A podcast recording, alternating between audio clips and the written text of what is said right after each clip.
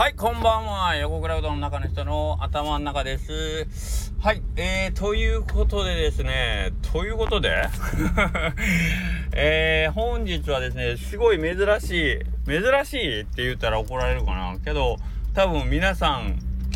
の、えー、っと、多分イメージにはあんまりないであろう方とですね、今日はちょっとミーティングというかコーヒー談義をしてきましてですね。はい、えー、お相手は梶川さんですね。はいめまあね年聞いて毎回いつもびっくりしてるけど24 もう僕の半分ですね。もう息子の方が近い。今日もなんか「お子さんいくつですか?」とか「いや高校生」とかで「息子さんの方が年近いですね」ってさらって言われたんです。ほんまやな言うて「息子やん!」言うて言うたんですけどなんかね僕もうこんなことじゃないですけど僕んちの店の前をね毎朝で高校生が自転車で通学してんのとか見ててなんかいつもああなんかよしよし今日も頑張って学校行けよ。俺も何年か前高校ああやって通うようだもんなとかって思って何年か前？みたいな。何年か前？違うよな。ってもう20年以上前やんけみたいなね。あ20年以上ってことないか。うん。20年近く前やんけと思ってこの前あのたまに苦笑いしてますけどね。はい。まあそれぐらい自分は年取ったなとも思うんですけど。でえっ、ー、と梶川君のミーティングっていうんですけどえっ、ー、と実は梶川君前もなんかちょっと横倉さんお話聞かせてくださいっていう感じでえ、ー、と、その時はちょっとあの、うどんのかりんとのこととかね、ちょっと話聞きたいんですけど、みたいな感じで、お時間いいですかって言われて、え、ー、と、お話したことあったりするんですけど、今日もなんかちょっとあの、コーヒーでも飲みながら話しませんかって、カジカ君の方から誘ってくれて、嬉しいじゃないですか。そんな、こんな若い子が、ちょっと横倉さん話しましょうよなんか言ってくれるから、なんか、えー、あ、そうな、俺、俺の話みたいな。え、えー、なんか、ねこっちからしたら俺でいいんすかみたいな感じやってけどちょっと23日前にいやこれちょっとおかしいぞ。なんでそんな俺より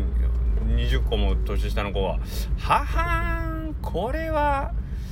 この壺を買ってくださいか金をまあ、200, 200万ぐらいちょっとなんか用立てできませんかとかなんかそういう話かみたいな。ことではは俺はひょっとして金づるかとかって思ってたんですけどまあよう考えて僕そんなお金一切持ってないんで僕いつも手持ちのお金20円とか30円ぐらいで今日もあの駐車場駐車料金払うのにちょっと一瞬焦りました。あれ？400円で出たけどか400円俺あったっけ？っていうちょっと焦るぐらいお金持ってないんで僕。あのーまあ、そんな人間200万とかねこの壺買ってくださいっていうことはないやろうなと思って安心して行ったんですけど。まあ実際行ってみたらほんまになんかこう横倉さんのその何て言うのかな普段などういうこと考えてるんですかみたいななんか結構ざっくり大きいお話をね することになって2人で。まあなんかこう人生どういう風に考えてますぐらいの感じの。とこで僕みたいな人間が人生どう考えてるってもう大体ね昨日昨日のスタンド FM 天下の話で普通あの40超えたおじさん2人で天下の話で盛り上がってた人にですよ。あの人生どう考えてますっていやー天下のことなら考えてますけどみたいな。ね梶川君がっかりしたでしょうねスタートね。けどまあね僕もちょっとしたおじさんなんであのカジカ君の前では天下の話はちょっと我慢しました。さすがに。カジカ君ちなみにスタンド FM 多分聞いてないと思うんであのー、すごいその辺は我慢して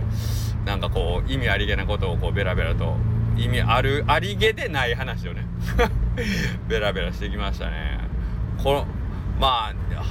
20歳ぐらい年下やったらこれぐらいのこと言う時は騙せるかなと思ってあることないこと。口からなんか一見いいこと言ってるけどよう聞いたら意味ないこと言ってんなみたいな 話をえっ、ー、と延々2時間ぐらいしてきて梶川君も最後なんか疲れてきたのかじゃあ帰ります。っ て見破られたんかな俺の話が意味がないっていうのが。っていうことがあったんですけど。いやーけどすごいなと思って若い子なんかねあのー、よう考えてる。本当に。でよう考えてるっていうその根本のその発想がえっ、ー、と今の自分はその、まあ、今回スタンプラリーのメンバーね。8店舗の中で、まあ、カジカ君ダントツ若いしそのいろんなお店さんとこういろいろねえー、と一緒今回一緒になんかこうプロジェクトをやっていく中でやっぱり自分のそのスキル不足というか経験値のなさみたいなところにやっぱり彼なりにちょっと、えー、思い立ったり悩んだり悩んだりではないでしょうけどああ足らんなと思うところがあるみたいでなんかその辺をすごいいやこのままじゃいかんのでなんとかスキルアップをしんといかんし僕なんかまだまだでっていうところが原点になってまあこうやってまあ僕みたいなもんにね話を聞きに聞いてくれたりしとんだと思うんですけどまあそもそもその姿勢がすごいなと思って僕だって24歳の頃って僕まだ伝えでそれこそ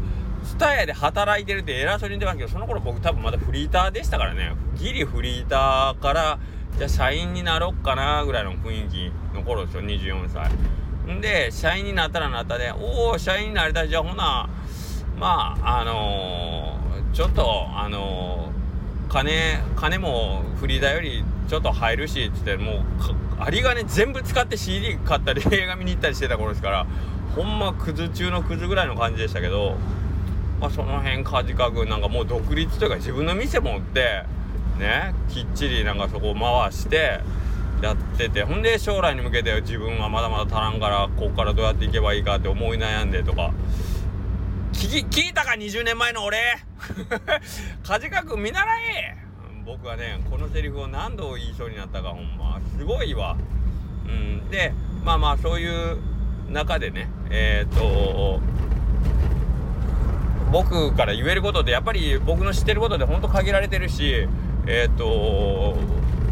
それこそ僕自身がそんなに大きななんかこう成功者とかっていうわけでもないので言えることなんでほんまそれこそカジカ君のお父さんお母さんが教えて